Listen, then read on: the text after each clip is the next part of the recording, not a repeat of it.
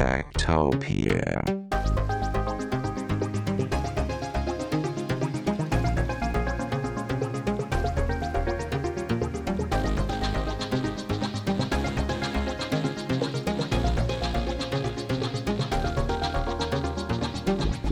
Tektopia er en podcast om mennesker og deres teknologi, udgivet af Ingeniørforeningen Ida i samarbejde med Teknologiens Mediehus og støttet af Ida Forsikring, Innovation Center Danmark, DK Hostmaster og Messecenter Hernings konferencer, EUT, HI og Automatikmessen. Mit navn er Henrik Føns, og det er mig, der bestemmer i Tektopia. Tektopia.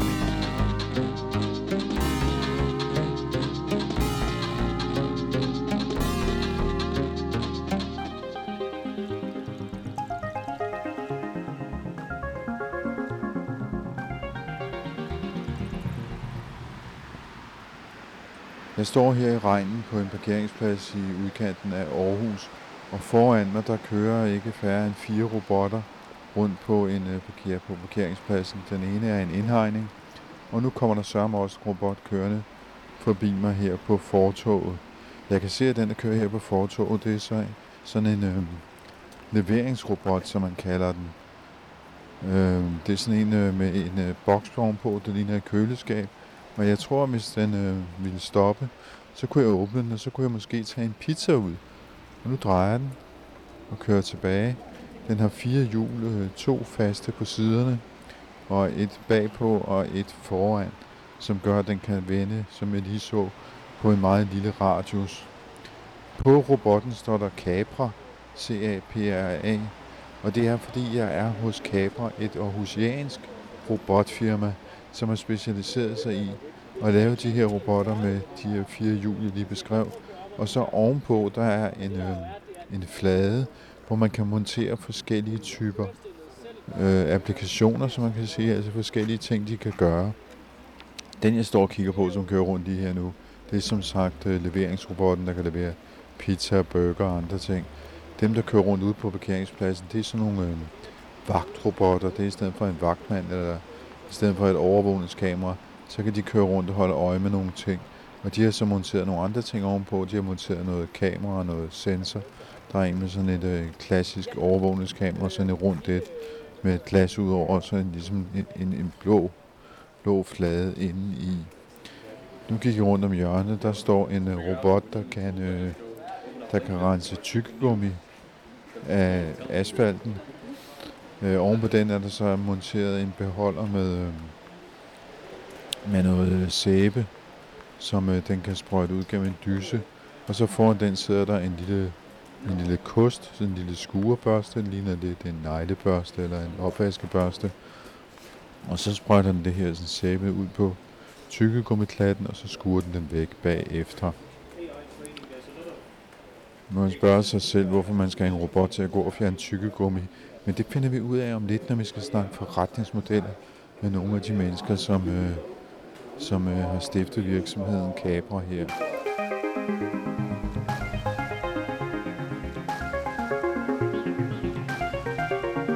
Mit navn er Nils Juhl Jacobsen, og jeg laver robotter. Og lige for tiden er jeg så chef for Capra Robotics her i Aarhus. Ja, fordi du siger, at du laver robotter. Du har en, øh, en fortid i en, dan- en lang fortid i den danske robotbranche. Jeg har været heldig nok at være med lige fra, fra starten i Odense, hvor vi arbejdede med Lindø i gamle dage, og så tilbage på universitetet over Universal Robot. For 10 år siden lavede det som Mir, og nu er vi i gang med at komme tilbage til det, vi kalder udendørsrobotter her med, med Capra. Universal Robots og Mia, du har så simpelthen været med til nogle af de største robotsucceser i Danmark. Nu er det så også Capra i Aarhus. Hvorfor er det, hvorfor er det, det? Hvad er der for nogle muligheder, du ser i den? Altså, det vi kigger efter, det er hvor robotterne kan hjælpe mennesker. Det har altid været skal jeg sige, min store mission her i livet at sige, kan vi ikke få maskinerne til at gøre vores liv lettere? Og det vi så kunne se for mere 15 år siden, så var det de her robotarme. Der havde vi teknologien til det. For 10 år siden kunne vi køre indenfor, og nu her, de næste 10 år, så har vi teknologien til at kunne køre udenfor. Så det drejer sig om det egentlig, at teknologien er klar, og så gælder det nu også om at gribe muligheden, og så få robotterne til at komme ud i det miljø, og så hjælpe os. Så det, de kan køre udenfor her, det er noget særligt. Ja, det kan man ikke sige. Det er bare en anden udfordring. Fordi i det øjeblik, du kommer udenfor, så, så er miljøet sådan så ligesom i dag. Det kan være regnvejr, det kan være tåge, det kan være sne, det kan faktisk være også være mega tørt og, og med, med støv. Så alt det er jo en kæmpe udfordring i forhold til at sige, at man har en basisrobot, der kører indendørs i et miljø omkring 20 grader. Så det er rigtigt. Og det har så taget os nogle år at blive klar til det. Og det andet det er egentlig også, at når vi kører udenfor, så, så er det ikke fladt. Altså, selvom vi synes, at vejene er rimelig flade, så er resten af terrænet det ikke. Så det at finde en konstruktion, der er god til at køre, når det ikke er fladt terræn, det er det, vi har gjort med Capra. Jeg tænker, nu snakker du om forskellen her på, på, på de her sådan, kørende robotter, vi står og kigger på her på parkeringspladsen, og så at lave en robotarm. Men der er faktisk noget, der er ens, og det er, det de begge to er en platform. Det er rigtigt. Det tror jeg, at, at vi har været heldige fra starten og sagt, at hvis vi skal have det her ud, så er robotter alle sammen noget, som kan bruges til mange forskellige ting. Det er måske virkelig det, der er basis i robotten, hvis man tager en industridefinition. Det er, at man kan bruge den til forskellige ting. Så i det øjeblik, det robotarmen, kan vi sætte forskellige værktøjer på. Man kan sige, at robotarmen i sig selv er jo ikke noget. Det er først et øjeblik, det får et eller andet værktøj på og kan udføre et stykke arbejde, at den bliver noget. Tilsvarende med de mobile robotter her, det er jo meget sødt, at de kan køre rundt, og det er meget fascinerende, men hvis de ikke har noget ovenpå at transportere eller gøre, så hjælper de os egentlig ikke. Så derfor skal vi tænke på platform på det. Ved at kunne lave en platform, gør det også meget, meget lettere skal vi sige, at få dem skaleret op. Det at få en robot til at være robust og, og, og fungere hver dag, kan jo være en udfordring, så derfor gælder det med at lave noget, som man kan bruge flere forskellige steder. Du havde øh, tre steps i, øh, i firmaets udvikling, da du holdt foredrag før. Ja, altså man siger, at da vi startede her for ja, tre et halvt år siden her, så var det klart, at først blev vi nødt til at gå fra ideen til at sige, det her måden, robotten skal se ud på, til at få lavet en model, og så få afprøvet, om det virkede. i forskellige. Det næste skridt, det var egentlig at gå sige, at vi bliver også nødt til at lave den vandtæt. Så at, at lave den vandtæt var en større udfordring, end vi troede. At det, det lyder meget let, vi kan lige pakke tingene ind, men øh, hvis man går fra minus 20 grader til plus 40, så udvider tingene sig forskelligt. Så der er en masse ny læring i det selvfølgelig. Man kan sige, at i dag er det godt, når vandsæt. I dag er det rigtig godt, det vandsæt. Det er jo en fantastisk dag her i regnvejr at vise, hvad vores robotter kan. Og så det sidste step, det var egentlig, at nu blev vi nødt til, at når vi havde de andre to ting på plads, blev vi nødt til at sørge for, at den var sikker nok. For robotterne skal jo fungere i miljøet sammen med mennesker. Og så skal vi også altid sørge for, at robotterne ikke kan gøre mok, som er vores skal vi sige, store skræmmebillede. Men, men, men her er det egentlig bare, at vi skal sørge for, at hvis der sker noget med robotterne, så skal vi kunne stoppe dem. Og det var vores sidste, sidste skridt, og det har vi på plads nu. Så det vi prøver i dag, det er egentlig at vise, at det er ikke så meget robotten. Platformen er der. Hvad er det for nogle applikationer, man kan bruge den til, både her og nu, og også i den nære fremtid. Måske du kunne fortælle mig lidt om om markedet for den her slags robotter. Hvor stort er det? Hvad er forventningerne?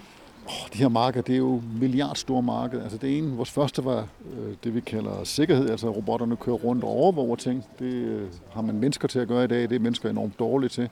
Det er jo et milliardstort marked. Det andet med at vi kalder last mile delivery og bringe varer ud, er jo lige så meget stort. Det er jo 100 milliarder af kroner på verdensbasis, så hvis man kan tappe ind i det, så har man jo en rigtig god forretning på der. Og det sidste, vi egentlig meget gerne vil have åbnet, det her at egentlig robotterne ikke alene kan transportere ting ud, men de også kan hjælpe os med at fjerne ukrudt eller nogle åndssvage ting som cigaretskøjer, som egentlig er jo, er jo tåbeligt, at vi mennesker ikke kan finde ud af at lade være med at smide dem. Men det kan vi ikke, og så må vi have nogle maskiner til at hjælpe os der. Hvordan kan cigaretskåret og tykkegummi klatter, hvordan, hvordan kan det være en business? Det er det jo i og for sig, eh, det burde det ikke være jo. Man kan sige, det er jo det er igen tåbeligt, at vi, vi, ikke, vi kan ikke lade være. Men når vi nu skal, så er det fordi, det skal, det skal ryddes op. Og det, der så er sket inden for, for det sidste par år, det er, at der er kommet sådan en udvidet ansvarslov, sådan så at producenterne nu skal til at betale for det svineri, der er. Og, og det er jo nyt, kan vi sige. Før, før, før i tiden har der været kommuner eller stat eller andre, der selv skulle betale for at få ryddet op. Det er svært at få råd til det. I det øjeblik, at det er dem, der producerer det, der også skal sørge for, at det ryddet op, så har du lige pludselig en mulighed for, at de kan betale for det nu. Og så begynder du at have en forretningscase i det. Vil det sige, at skandinaviske tobakskompanier, Stimorol og sådan nogle, skal betale for, at vi har ryddet op efter dem? Ja, helt ærligt. Og det kan du sige, de piver sig lidt over det, for de tænker, at det kan folk selv gøre. Men når det er dem, der sælger produkterne til folk, så er det også dem, der skal sørge for, at det bliver ryddet op. Er det så dem, I sælger robotterne til? Måske. Det bliver spændende at se, om det bliver dem, eller kommuner, eller andre. Ja.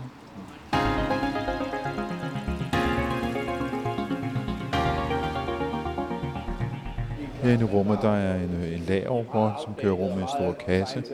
Det er endnu en applikation, man kan sætte ovenpå. Og øh, når man går længere ind her, der står nogle mennesker og samler robotter herhenne.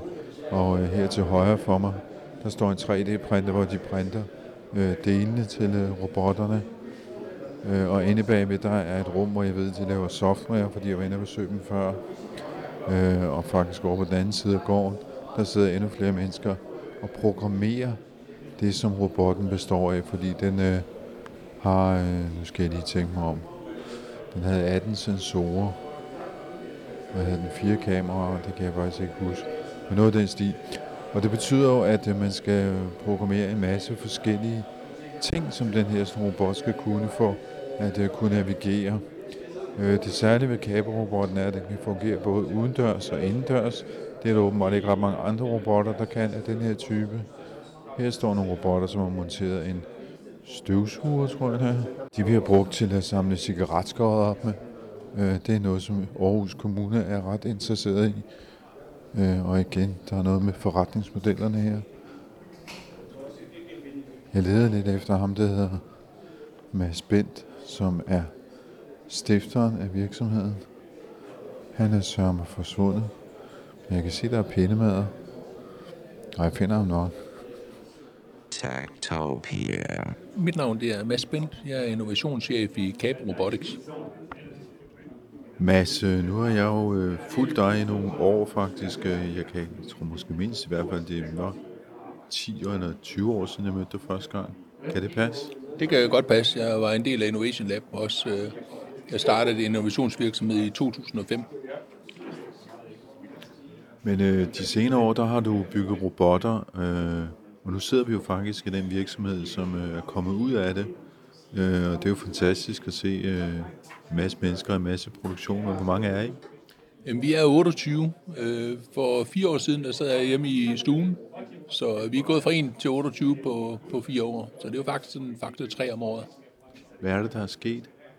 Jamen, det, der er sket, det er, at øh, jeg opfandt en ny form for kørestil. Øh, jeg sidder jo selv i kørestol, så jeg har mange års erfaring i at køre udenfor i elektriske drevne køretøjer, og jeg har også selv bygget den, jeg sidder i. Og øh, så kunne jeg se, at der manglede noget, også i forhold til øh, mig selv også. Øh, og så opfandt jeg et nyt kørestil. Jeg prøvede først at lave det som en kørestol, men det fungerede så ikke, fordi øh, jeg har et forhjul og baghjul, to sidehjul.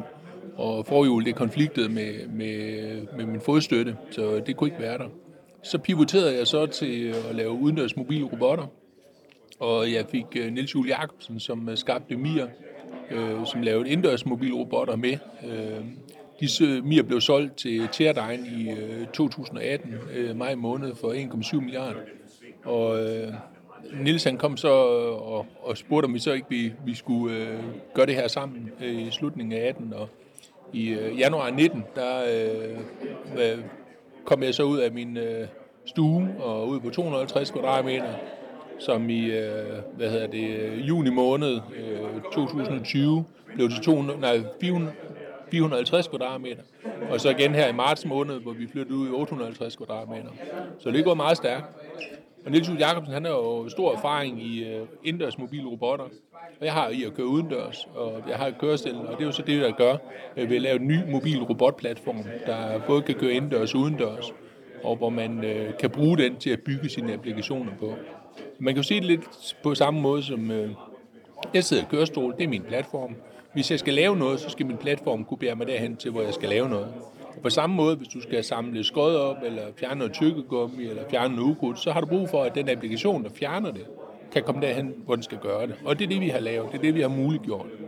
Og så kan vi jo se, at inden for robotverdenen, jamen robotingeniører, de er rigtig gode til, som jeg ser det, øh, til tre ting. De er gode til øh, hvad hedder det, sensorer, de er gode til aktuatorer, og de er gode til software. Det er, sådan, det, er det primære. Men øh, som jeg ser det, så skal der altså maskiningeniører til at bygge øh, selve kørestillet, selve grundplatformen, der skal køres på. Og så skal den aktiveres, så skal der sensorer, så skal der software på. Og det er også noget af det, vi muliggør, fordi der er masser af robotingeniører, der får nogle gode idéer til, at så kan de gøre forskellige ting. Men for at de kan gøre de her forskellige ting, så vil det være bedst, at de bare bygger på en platform, så de ikke også skal lave den først, for så bliver det rigtig, rigtig dyrt. Altså det har jo kostet os øh, ja, tæt på 50 millioner at lave det her øh, køretøj, ikke? og nu er vi øh, allerede ved at gå over i øh, version 1.1. Og øh, noget af det, jeg, jeg synes, der er spændende, det er jo alle de her muligheder, det har. Nu har vi haft en lovgivning, der kom i, øh, hvad hedder, i Danmark, der gør, at øh, vi må køre med selvkørende enheder på fortovene, og så synes jeg jo, det er mega spændende at se, hvad kan vi så gøre med fortovene, hvis det er der, vi må køre. Det er mit forretningsområde. Så øh, der kiggede jeg jo på, øh, hvad hedder det, hvad man kunne gøre der. Og Aarhus Kommune kom selv og foreslog, at vi kunne fjerne cigaretskodder. Og det gik vi så i gang med. Og i Danmark, der bliver der røget 11 milliarder cigaretter om året. De 3,2 milliarder bliver smidt.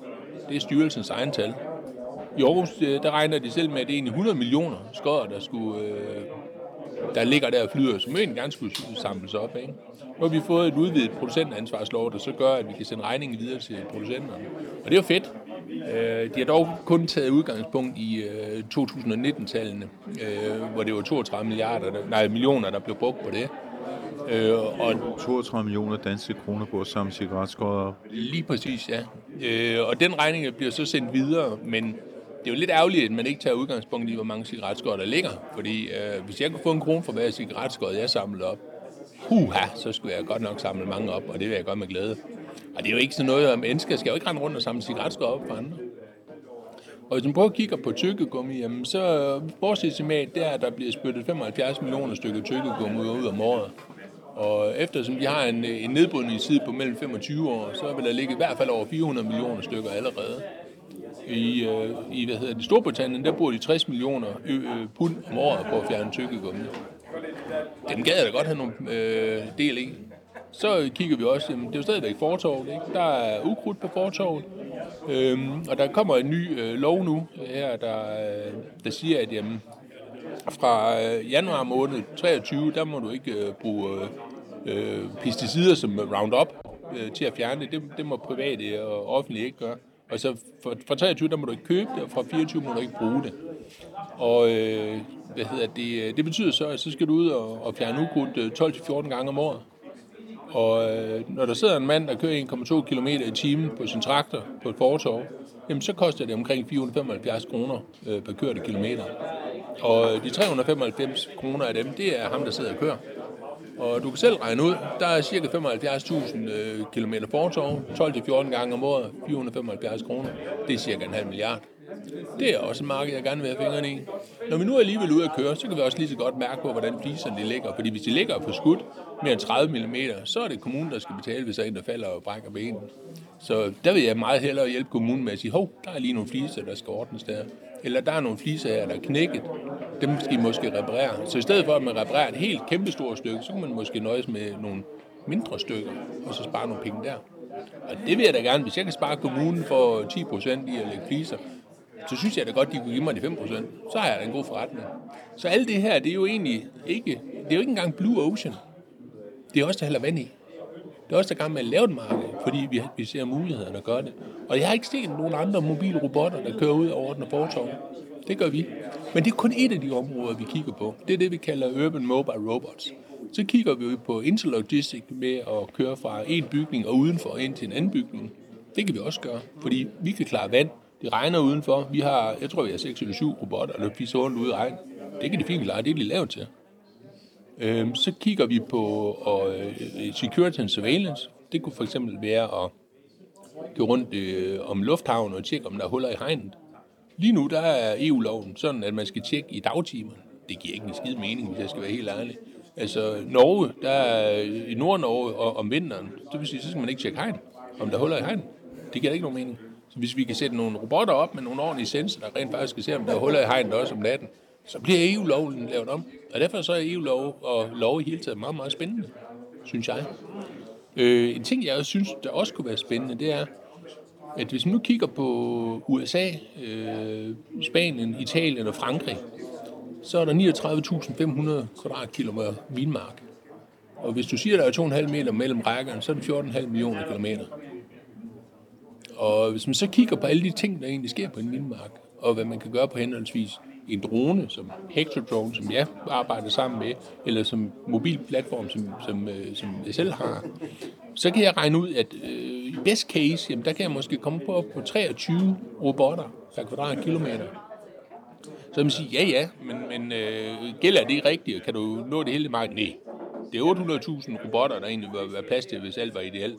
Og det, det, det, det når vi ikke, men selv hvis bare det, jeg sagt, var halv løgn, så er vi nede på 400.000. Hvis jeg så bare får 2-3 procent, så er jeg mega glad alligevel. Så er kæmpe store muligheder. Og det handler om at åbne øjnene, fordi nu har vi lige pludselig nogle mobile platforme, der kan komme over det hele.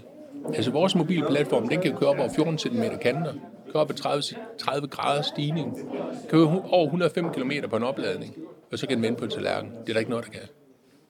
Man kan sige, at det vi har gjort, det er, at vi egentlig har taget det bedste ved det, der hedder en Ackermann-styring. Ackermann-styring, det er det, man har på biler, øh, hvor du har en meget øh, god retningsstabilitet.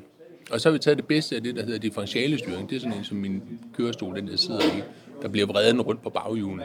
Den kan vende på en tallerken, men den er rigtig dårlig til at køre lige ud. Så vi har noget, der er rigtig god til at køre præcist, og som kan vende på en tallerken, og som kan køre rigtig langt og køre terræn. Og det er det, vi baserer på. Altså simpelthen at levere en mobil robotplatform til, at andre kan bygge deres forretning på. Og så har vi kigget lidt, fordi vi er også lidt frække. Øh, altså Henry Ford, han sagde jo, at øh, du kan få den hvilken som helst farve, hvor, hvis den altså er sort. Øh, her der kan du få den hvilken som helst farve, hvis den altså er inden for RAL. Der har du 250 øh, muligheder. Øhm, og så kigger vi også på det her med, Henry Ford sagde også noget andet spændende. Han sagde, at hvis han havde spurgt sine kunder, så havde de sagt, at de ville have en hurtigere hest. De har ikke tænkt på bilen, for de så den ikke komme. Og det ved vi også godt, at der er ikke nogen, der så vores robot komme, og hvad man kan bruge den til. Så det jeg gør, jeg har jo en, en uh, tools-afdeling, hvor jeg egentlig laver uh, applikationer til inspiration, kan man næsten sige. Altså show, don't tell. Og det er jo noget af det, vi gør netop med de her øh, cigaretskodsfjerner og, og tykkegummifjerner. For jeg har ikke nødvendigvis brug for at lave de applikationer. Jeg har brug for at lave robotplatformen.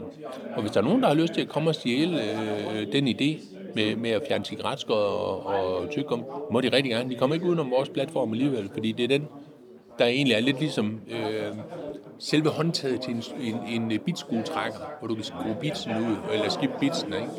Og hvis Aarhus Kommune, jamen, hvis de skal til at investere i robotter, så ville det jo være smart, at de investerede i den samme platform, som de lærte at kende, men hvor de bare skriftede bitsen ud, så de havde en, en, en øh, opsummeret viden, de kunne øh, arbejde videre med. Og det er jo klart, man skal jo ikke sælge om, om sommeren, og man skal heller ikke fjerne ukrudt om vinteren. Så der kan man så bruge robotten meget, meget længere tid, i stedet for at have nogle specifikke robotter, der kun kan én ting. Mads, øh, hvis øh, firmaet her er vokset så voldsomt på, på ganske få år, ja hvad byder fremtiden så på? Endnu mere vækst. Vi har jo patenter, der er udstedt i alle de vigtige lande i Europa, USA, Kanada, Israel, Japan, Sydkorea, Australien og Kina. Jeg kan ikke huske, om jeg glemte lidt. Men øh, det er fint nok for os. Det er vores marked. Og øh, vi kan se, at der er ikke nogen, der har tænkt den samme retning, som vi gør. Så vi er teknologiledende, vi er meget, meget langt fremme, og øh, mener også, at vi har en god pris for vores robot. Og vi kan også se, at vi bidrager med ny forskning. Øh, noget af det, der interesserer mig, netop når jeg er ude på forsorg, det er jo, hvad sker der derude? Ikke? Jamen, så kan det være, at på Hansen, hun kommer gående. Nu skal det være sådan, at hun aller, aller første gang, det kan hun have en rollator, det skal være sådan, aller første gang, hun ser rollator, eller jeg ser robotten selvfølgelig, at øh, hun føler tryghed i det møde der. Det er jo, du kan tale om to former for sikkerhed. Den ene sikkerhed, det er, at du må ikke køre ind i nogen. Men den anden sikkerhed, det er, at der er heller ikke nogen, der bliver bange for din robot. Det du er ikke for hende, du bliver så bange for robotten, hun er ude på vejen og bliver kørt over en dammtrummel eller sådan noget. Så der har vi egentlig fundet på noget, øh, som vi kalder intuitivt genkendelige intentionsmarkører. Og det lyder mega nørdet, og det ved jeg godt. Men det, det handler om, det er, at fru Hansen allerførste gang, hun ser robotten, så intuitivt skal hun kunne genkende, hvilke intentioner robotten har, og det skal den markere. Jeg plejer at give et eksempel på der, hvor vi var øh, første gang, det var på de 250 kvadratmeter. Der var der sådan en stor parkeringsplads, og når man skulle ud af den, jamen, så var der sådan nogle hejtænder. Det vil sige, at man skulle holde tilbage for al trafik. Så var der så lige til venstre for, der var der lyskryds. Og til højre, der var så motorvejen. Og det betyder, at når klokken er fire, kommer en kæmpe stor ryk ind på motorvejen, der gør, at du reelt ikke kan komme til venstre. Med mindre, at du får øjenkontakt med dem, der sidder i køen over, og får dem til at holde tilbage. Og det er meget svært, når man er robot. at få nogen til at tage hensyn til en. Men jeg har en svag naiv forhåbning om, at øh, nu, nu jeg for eksempel fjerner cigaretskodder, og tykkegummi og ukrudt og sørger for at sælge, så folk ikke skvatter. Altså folk de synes, at den her robot den er faktisk så fed, at den vil jeg gerne holde tilbage for. Øhm, og, og, og det er egentlig ret vigtigt for, for mig også. Det er den ene ting. Den anden ting, det er også at arbejde med nogle nye, intuitivt genkendelige intentionsmarkører. Og det er altså et nyt forskningsområde, som, som øh, vi har fået Aalborg Universitet og Aarhus Universitet og DTI til at, at hjælpe med og arbejde med. Øh, de synes også, det er mega spændende. Fordi vi kommer lige pludselig ud i det, men i forskningssammenhængen kalder The Wild, altså hvor der er masser af uforudsigelige ting, hvor der er nogle andre ting, vi skal forholde os til. Øhm, og, og der har vi øh, mennesker, der ikke forventer at se en robot. Øh, det fagtermen kalder man også incidental coexistent persons, altså tilfældige øh, sameksisterende personer. Øh, og dem skal du forholde dig til, og du skal også sørge for, at, at du kan agere ordentligt i forhold til dem. Og så har vi en GDPR-lovgivning, der siger, at vi må ikke tage billeder af folk, og vi må ikke tage billeder af nummerplader. Det synes jeg er helt fint. Det skal ikke ned på min robot. Men, så det jeg gør, det er jo, jamen, jeg kigger mere på, godt, jamen, kan vi så ikke omdanne de her mennesker til øh, det der skeleton models øh, inden for, for kunstig intelligens? Øhm, sådan at vi øh, kan se, jamen, vi kan se, at der er et menneske her, vi kan se, hvilket vej det går, vi kan se, hvad det, hvad det er for en action, om det er en, der løber, eller sidder, eller hvad det gør. Og vi kan også se, hvilken vej vedkommende kigger. Og det der med, vedkommende, hvad, hvilken vej vedkommende kigger, øh, er det egentlig interessant? Ja, det er det, fordi hvis der står to mennesker og kigger på hinanden, så det, den, det rum, de har imellem sig, øh, det er mere heldigt, end hvis de stod med ryggen til hinanden. Så det vil sige, at den afstand, de to mennesker har, øh, den er ikke nok til at kunne sige, om du må køre mellem dem. Der skal du også vide, hvad vej det peger. Og det er noget, at øh, Teknologisk Institut og Aalborg Universitet også arbejder med. Så der er mange nye øh, måder, hvor vi er nødt til at kigge på socialitet sammen med mennesker og robotter. Øh, men det er bestemt ikke det samme, som vi snakker om sociale robotter. Det handler simpelthen bare om at tage hensyn. Jeg er ikke interesseret i, at mine robotter er sociale på den måde. De skal ikke snakke med nogen. De skal jo udføre deres arbejde. Øh, hvis nu mennesker vil snakke med nogen, så vil jeg foreslå, at de snakker med mennesker, øh, hvis jeg skal være helt ærlig. Nu, øh, nu stod jeg udenfor før og kiggede på robotterne, og den her leveringsrobot, øh, som øh, jo har en, øh, en boks ovenpå, hvor man kan have en pizza eller et eller andet nede i, den kørte frem og tilbage fra fortog. Så kom der en, øh, en ældre dame med en hund, og så siger hun, øh, står hun lidt og kigger og tøver lidt, og så kører den, så siger hun, Nå, jeg kan vel bare følge efter ham der. Hvad tænker du så? Jeg synes det er jo det er sjovt, hvordan man personificerer robotter. Og det er jo også, altså vi har jo fanget noget, ikke? Den er jo ikke, øh, den, den har jo en, øh, en appel. Øh, det, det er da også mega stolt af den, ikke? Altså de, de applikationer, vi sætter ovenpå, til at starte med, der er det jo bare sådan nogle, øh, hvad hedder det, øh, prototyper, ikke? og så bliver det jo pænere efterhånden. Men det, at, at når, øh, når et menneske siger, jeg kan bare følge efter ham der, så, så, så rører det da også mit hjerte, fordi jeg har lavet noget, der åbenbart appellerer på en eller anden måde, som man kan forholde sig til. Men igen, vi skal også spille på. Vi skal ikke snakke med dem. Men det, er også, det skal også være sådan, at de indgår æstetisk korrekt i vores, øh, vores land. Ikke? Eller vores samfund. Det er, jo ikke, det er jo ikke bare vores land. Det handler jo om hele verden. Danmark har jo nogle øh, stolte traditioner med, med, med, med møbler. Vi har nogle fantastiske designer. Og det, det, der sammenligner jeg mig slet ikke. Men, men, men vi har en retning, vi har en forståelse af, hvad det er, der skal til. øh, og den prøver vi at følge så godt, som vi nu kan.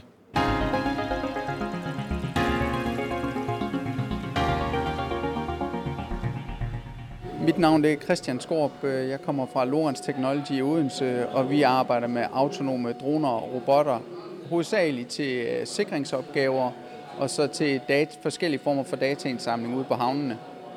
Og du siger sikringsopgaver, det er så overvågning eller inspektion osv.?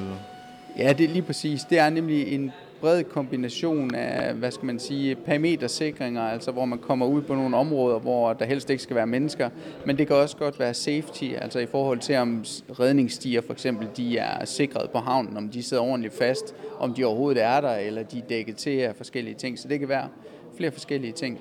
Hvorfor, hvorfor er det godt at bruge robotter til den slags? Jamen det er det, fordi i dag, øh, nu kan vi tage eksemplet fra redningsstierne på en havn, øh, for at finde ud af, om de er okay. Jamen der putter man faktisk øh, tre mand i en båd for at sejle ud og kigge, om de her stier de er okay. I stedet for det, der kan vi lige pludselig sende en robot i stedet for, og det er selvfølgelig langt mere sikkert.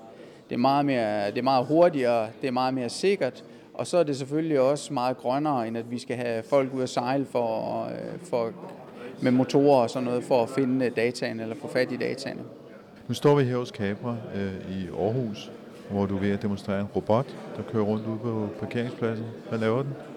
Jamen, den robot, den er faktisk ude at lave, eller den simulerer en parametersikring. Altså, at du har et større område, som du gerne vil have, have sikret, og det kan tit være svært at gøre med kameraer, fordi du skal have rigtig, rigtig mange kameraer op. I stedet for, så kan du sende en robot, og så kan den køre ud og kigge i de områder, hvor du gerne vil have den til at kigge. Så den er i stedet for en vagtmand? Den er faktisk i stedet for en vagtmand.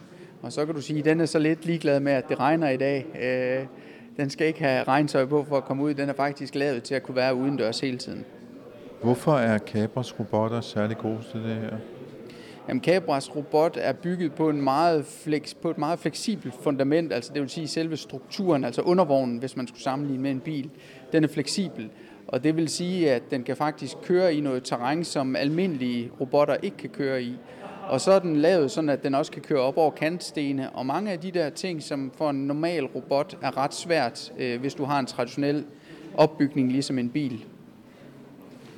Og så er den også en platform, så vidt jeg har forstået, så man kan sætte forskellige hvad skal man sige, installationer ovenpå. Det er nemlig også rigtigt. Altså, den er lavet sådan, at den kan, der kan sidde en kasse ovenpå, hvis den skal bringe noget rundt. Der kan sidde en kameraløsning ovenpå, hvis den skal ud og lave security. Og der kan installeres en lang række andre øh, applikationer ovenpå den. Og det er det selvfølgelig, vi har gjort brug af ved at lave vores eget modul til at sætte ovenpå robotten, til at sende den ud og lave parametersikringer. Så moduler ovenpå, det er jeres, det I laver? Modulet ovenpå er vores software, som øh, robotten den styres af og streamer ind til. Det er vores, øh, men selve, hvad skal man sige, basisrobotten, det er Capra-robotten. Nu står du øh, her indenfor, og den kører udenfor. Kan du styre den herfra? Hvad, hvad gør man egentlig? Øh, ja, jeg kan styre robotten her indenfra, øh, altså inden fra hallen her. Men, øh, og jeg kan styre den robot, der kører rundt øh, lige udenfor herude. Men øh, den robot kunne lige så godt være et andet sted i Europa, og jeg vil stadigvæk kunne styre den herfra. Fordi vi har arbejdet så lang tid på at få vores styring og på at få vores øh, kommunikation med robotten så stabil, at vi faktisk kan, kan styre dem, selvom de er andre steder med meget lav øh, latency, altså meget kort tid fra, at robotten ser noget, så ser vi det også her hos os, eller vi ser det faktisk samtidig. Men kører det ikke også autonomt? Jo, det gør de også. Så vi har både muligheden for at køre præplanlagt, altså hvor, man, hvor øh, der er planlagt en rute, som robotten den følger, og vi har mulighed for faktisk også at overtage i realtid og give den en ny opgave på dens forudplanlagte rute. Så vi har, vi har flere, flere muligheder. Sådan et kontrolcenter, hvor mange er der af dem? Jamen, der er jo de fleste sikringsvirksomheder, de har deres egne kontrolrum, hvor de gerne vil styre det her fra. Men du kan også sige, lige så snart du flytter ud på en havn, altså nu står vi her i Aarhus, øh, Aarhus Havn ligger tæt på, jamen der er der jo også et kontrolrum på havnen, som kontrollerer de havneaktiviteter, der foregår. Så der vil det jo være mulighed for at få vores software ind, for robotterne ud at køre på havnen, og man kan overvåge dem og styre dem direkte ind fra kontrolrummet. Så man kan nærmest sige, at der er styr på robotterne. Altså, det kan jo være, at nogle mennesker tænker, jamen, øh, hvad sker der, når man lukker alle de her robotter ud i det, det åbne miljø? Der er styr på robotterne, øh, og, og du kan sige, at hele den her teknologi er jo noget, vi vil se blive videreudviklet og vil blive jamen, endnu mere autonomt, end det er i dag. Altså hvor vi vil begynde at se robotter måske selv finde ud af, hvornår det bedste tidspunkt er at køre, fordi der er færrest mennesker, eller det bedste tidspunkt at køre, fordi der er mange mennesker. Altså sådan nogle ting vil udvikle sig fra nu af og så ind i fremtiden. Hvordan er det reguleret? Altså hvordan får man, øh, jeg vil lige sige, hvad skal man sige, licens eller lov til at køre sådan et kontrolcenter? Jamen altså, du kan sige, der er, der er så forskel. Nu står vi her og kigger i dag på øh, droner, der flyver i luften, og så robotter, der kører på jorden. Øh, Øh, når vi flyver i luften, så er, der, så er det helt klart, så er det Trafikstyrelsen, der er inde og regulerer, hvem der må hvad på hvilke områder, hvor tæt du må komme på mennesker, hvor tæt du må komme på bygninger, biler, på andet. Øh, det er lidt det samme, når vi taler de øh, kørende robotter på jorden, og det er så der, hvor, som der blev fortalt om herinde lige før, at lovgivningen den er ved at gå den rigtige vej nu, med at man får lov til faktisk at operere dem uden opsyn i et, øh, i et befolket miljø. Hvis man kigger på forretningen bag det her, altså, ja. hvor stort er det her marked for overvågning med robotter og droner? Ja, nu blev der jo vist øh, nogle markedsstørrelser herinde øh, øh, til præsentationerne herinde, og der er ingen tvivl om, at det her med at sende robotter ud i, hvad skal man sige, ting, hvor der er mangel på arbejdskraft, det bliver jo nogle af de første områder, der virkelig kommer til at tage fart. Og lige så snart vi gør det, så bliver vi måske mere vant til som, som mennesker at være dem, der kigger på de informationer, robotterne bringer tilbage til os. Og så kigger vi jo lige pludselig ind i et markedspotentiale, der bliver meget større, fordi så kan vi jo flytte det ind i områder, hvor der ikke kun er mangel på arbejdskraft, men måske mangel på at få live informationer fra sin operation eller sit område, eller på de fabrikker, hvor man ikke kommer til at have så mange mennesker i fremtiden, som vi har i dag. Så kan man sige, at øh, de går ind og tager nogle jobs, hvor der er mangel på arbejdskraft i forvejen, men så skaber de måske også noget arbejdskraft et andet sted i form af datastrømme. Jamen lige nøjagtigt, det er faktisk det, vi ser, der sker. Altså, det kan godt være, at man i dag har haft en vagt gående rundt, eller man har haft mange vagter gående rundt ude på områder. Vi er, jeg kommer lige hjem fra England, hvor vi har en kunde, der har et stort skovområde, hvor man har vagter gående rundt ude i det skovområde. Jamen der begynder man nu at sende en drone ud i stedet for, og så, så tilføjer man bare arbejdskraft ind i kontrolcentralen til at, til at overvåge dronerne og overvåge de data eller de videoer, der, videostreams, der kommer ind fra dronerne i stedet for. Så vi får nye opgaver, nye processer. Hvis vi lige skulle løbe igennem, for du har faktisk et, øh, en roll-up her, hvor der er jeres forskellige produkter. Du har Lorentz øh, Robot-vagten der, mm. og du har en droneguard også, ja. og et kontrolrum. Og så havde jeg også noget, øh, en lille antenne, der hed en AI-link eller sådan ja. noget andet. Jamen, ja. Hvad var det? Jamen, hvis man skal, man skal se sådan helt, og der kan vi jo faktisk starte med at kigge ned på robotten, øh, fordi, eller den, ned på, på dronen, fordi oven på dronen, der sidder der faktisk en uh, supercomputer med to antenner på. Og det er den, der gør det muligt, at vi kan fjernstyre den, og vi kan få data i realtid fra enheden. Det er den her computer, vi putter ombord. Og den computer, den kan vi enten sætte på en drone, eller vi kan sætte den på en kørende robot. Så vi har flere typer af enheder, vi kan sætte dem her på, og lige så snart det kommer på dem, så føder det automatisk ind i vores kontrolrum, og vi får live data ud fra enhederne ind i kontrolrummet. Er, er det det, man kalder for edge computing? Det vil sige, at det, det foregår faktisk på maskinen? Det er nemlig lige nøjagtigt edge computing, og edge computing giver os nogle, øh, nogle helt unikke muligheder, ikke bare for at få data tilbage fra dronerne, men også for faktisk at analysere helt ude på dronen de data, som dronen ser. Altså hvis nu, at computeren her kigger med på en video, og den detekterer et menneske, så kan den faktisk analysere video feedet, der kommer fra kameraet. Den kan finde mennesket, og den kan sende en alarm til kontrolrummet og sige, der er faktisk mennesker ude i det her område, hvor der ikke skulle være mennesker eksempelvis. Og grunden til, at det er smart, det er fordi, man kan processere data hurtigere og mere præcist, end hvis det skulle sendes op til en server. Ja, lige præcis. Altså, det, det vil du få, og så har du, du får nogle helt, helt andre muligheder, fordi så kan du faktisk også få computeren til at ændre den opgave, som dronen er i gang med.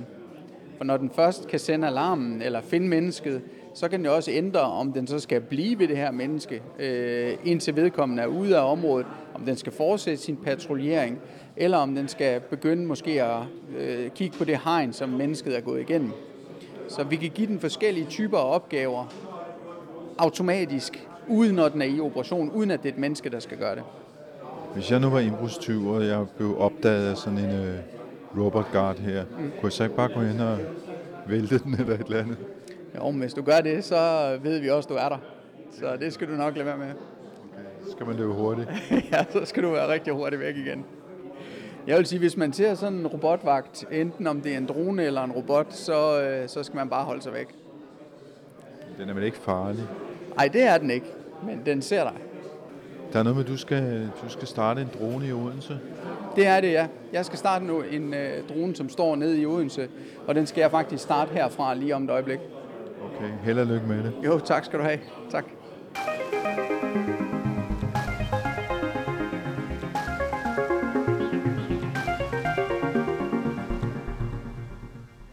Altså, øh, med hensyn til navigation, der bruger vi øh, to GNSS-modtagere. GNSS, det er, dækker jo over GPS og Baidu og GLONASS og, øh, og ja, jeg tror, jeg mangler en. Men det er lige meget. Det er forskellige øh, satellitnavigationssystemer, og der bruger vi sådan set dem alle sammen. Og øh, med, når vi nu kører på, på det netværk, som Aarhus Kommune har sat øh, til rådighed med korrektionssignaler i forhold til GPS, jamen, så har vi en præcision, der ligger inden for 10 gange 10 gange øh, 14 mm. Det er meget, meget præcist. Det er også så præcist, at det måske ikke er helt nødvendigt til at køre på et fortov, fordi der skal du bare sørge for at holde op på fortov. Om du er lige en lille smule frem og tilbage, det gør ikke så meget. Så bruger vi øh, radar, vi bruger ultralyd, vi har nogle bombersensorer, og vi bruger kameraer. Og det, det gør vi, fordi vi vil gerne have, at vi med mindst to sensorer kan mærke, øh, eller kan sense, at, at det vi gør, det er rigtigt. Fordi det, det kan være, nu regner det for eksempel i dag. Hvis nu kommer regndråber på kameraet, så kan du ikke gå, så kan du ikke helt have tillid til dem. Og der kan være nogle andre forhold for nogle af de andre sensorer. Så øh, det skal være sikkert. Og så samtidig så følger vi jo selvfølgelig lovgivningen, der gør, at øh, vores robot den ikke må veje mere end 100 kg og køre 6 km i timen. Og det betyder, at hvis den så skulle køre ind i nogen, jamen, så vil den køre ind i nogen med 137 joule. Øhm, og, og det, det er sådan, det er den øh, energi, den nu har. Og man kan sige, at det svarer til øh, en, en mand i en manuel kørestol. Hvis du sammenligner med min egen kørestol, jeg sidder i en elektrisk køredrevet kørestol, der vejer 268 kg, jamen så er jeg måske op på 450 joule, hvilket gør, at hvis jeg kørte ind i en, så vil det være langt mere alvorligt, end hvis robot kørte ind i nogen. Så, men det er også noget, der er taget hensyn til i lovgivningen, og det er derfor, man har gjort det på den måde. Så øh, der skulle helst ikke ske noget. Det kan da godt være, at der er en, der får en hudskrabning, hvis det er et eller andet, der går galt, eller en, der hopper ud for en robot bare for at være fjollet eller sådan noget. Ikke? Men, men øh, vi synes, at det er, det er altså noget sikkert noget, vi har gang i her. Og vi må også kun køre på fortov. Vi skal slet ikke ned på vejen. Hvis vi skal ned på vejen, krydsen vej eller sådan noget, så vil det jo være en, der sidder i enten eller står i nærheden af robotten, eller sidder i et centralt center og kigger ud gennem kameraen på robotten, og så kører den over på den måde, så det er et menneske, der gør det. Og der har jeg også været med til at, at, at skubbe til, at øh, dem, der sidder i det her center, det skal altså sidde i Danmark. Fordi det skal være sådan, at øh, du har styr på, hvem der gør det, at de ikke har drukket noget, og de har lov til at gøre det. Du er ikke, der sidder en eller anden i et eller andet land langt væk, og så kører over ud foran fru Hansen, der kommer og kører på cykel, eller sådan noget, og så hun vælter og slår sig. Hvem skal man så gå til? Hvem skal politiet gå til? Der er vi nødt til at gøre det i Danmark. Øh, det er vel også et spørgsmål om, man kender forholdene i det land, som man kører robotten rundt i. Ja, meget, helt klart. Altså i, øh, i, øh, i Storbritannien, der er der jo forskel på øh, rødt, øh, om du må køre til højre eller ej. Ikke? I Danmark, der må du køre til højre, når der er rødt. Sådan er det bare. Øh, så, så derfor så er du nødt til at, at, at kende, øh, kende, hvad man gør. Der er også nogle steder, hvor folk går mere over for rødt end andre. Ikke? Vi skal ikke have nogle robotter, der går over for rødt. Det går ikke. Øh, nu, nu snakker du som om, der sidder nogen og styrer, men kører det ikke autonomt? Jo, det gør de, men der er nogle situationer, hvor at det er en fordel, at, øh, at der er nogen, der tager over. For eksempel lige nu, der er vi ikke i et autonomi autonomi øh, niveau, hvor at, øh, jeg vil lade en robot køre over et lyskryds. Det kan være, det kommer senere, men indtil da, så kan vi lige så godt lade nogen køre over det lyskryds. Men køre på fortov, det er, ikke, det er ikke øh, et problem. Det er mere der, hvor det bliver meget komplekst. Altså, skulle du over et, et, øh, et lyskryds, hvor der er fire eller fem øh, intersections, øh, og skal holde øje med dem, kigge baglæns og alt muligt, så, så kan det nok være kompliceret, og så skal vi længere hen, før det kan lade sig gøre, tænker jeg. Så der vil det, og der vil du så have en, en, øh, en der sidder i tænder og, og, og hjælper den over, men så vil du stadigvæk være op på omkring 95 procent øh, autonomi alligevel. Så det er jo det, man, man, man prøver at nå så tæt på autonomi som overhovedet muligt. Men ting kan være komplekse, og det kan være, at robotten den er trængt op i et hjørne eller et eller andet. Ikke? Og, og, og så skal der være nogen til at hjælpe dem, og det ligger også i lovgivningen, og det ligger også i, i det, der skal ske. Og så skal det også lige siges, det er jo ikke ideen, at vi skal fratage folk deres arbejde, vi skal hjælpe dem. Så for eksempel, når vi nu skal ud og fjerne ukrudt og cigaretskåret, så skal det jo være renovationsmedarbejderens robot. Så skal han jo være værkfører for en 4, 5 eller 6, hvad det skal være. Så skal han lave det, han synes, der er fedt, og så skal han lade være med at samle cigaretskåret op, fordi det er der ikke nogen mennesker, der skal gøre for andre mennesker. Det skal en robot gøre. Den er ligeglad. Så, kan han, så, så skal de tømmes bagefter, men men det handler om at lave bedre arbejdspladser, så handler det også om, at, at øh, vi er trængt på arbejdskraft øh, i Danmark. Øh, og de der, ja, undskyld mig, lortejobs der, som at samle cigaretskåret op for andre eller fjerne deres tyggegummi, det synes jeg ikke er rimeligt at sætte andre mennesker til.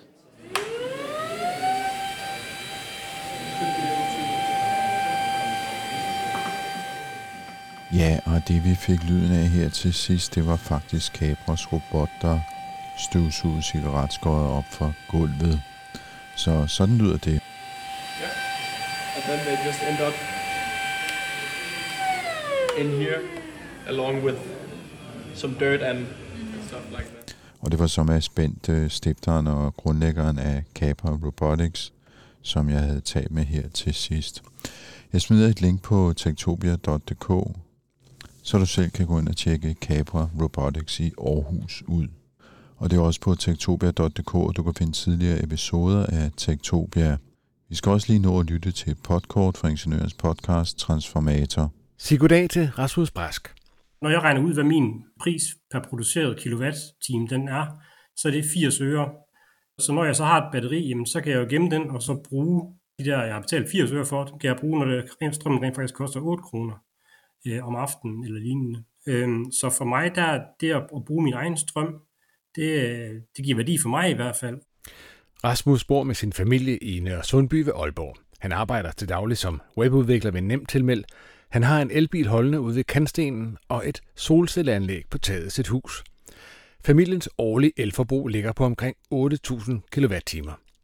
I denne uges Transformator viser han sit solcelleanlæg frem, fortæller om den automatiske styring, han har indrettet, den, der gør hans strømforbrug til en god forretning. Og så har vi en række gode råd til alle dem, der lige nu står i kø hos solcellefirmaerne for at få solceller på taget derhjemme. Lyt med i denne uges Transformator. Ja, du har så lyttet til Tektopia. Som sagt kan du finde tidligere episoder på tektopia.dk. Du kan følge os på Twitter og Instagram på snablag.tektopia.dk. Du kan skrive med ris, ros, gode forslag, eller hvad du nu synes, du har lyst til at skrive til mig på henriksnabelag.tektopia.dk. Og så kan du følge vores øh, teknologidebat, eller render sig, at du kan deltage i den, hvis du melder dig ind i vores Facebook-gruppe, der hedder Tektopia Backstage. Og så kan du selvfølgelig tage en abonnement på podcasten her i den podcast-app, du nu holder allermest af at bruge. I redaktionen sidder også Veronica Wallin, jeg hedder Henrik Føns, og der er bare tilbage at sige genhør i næste uge. Tektopia.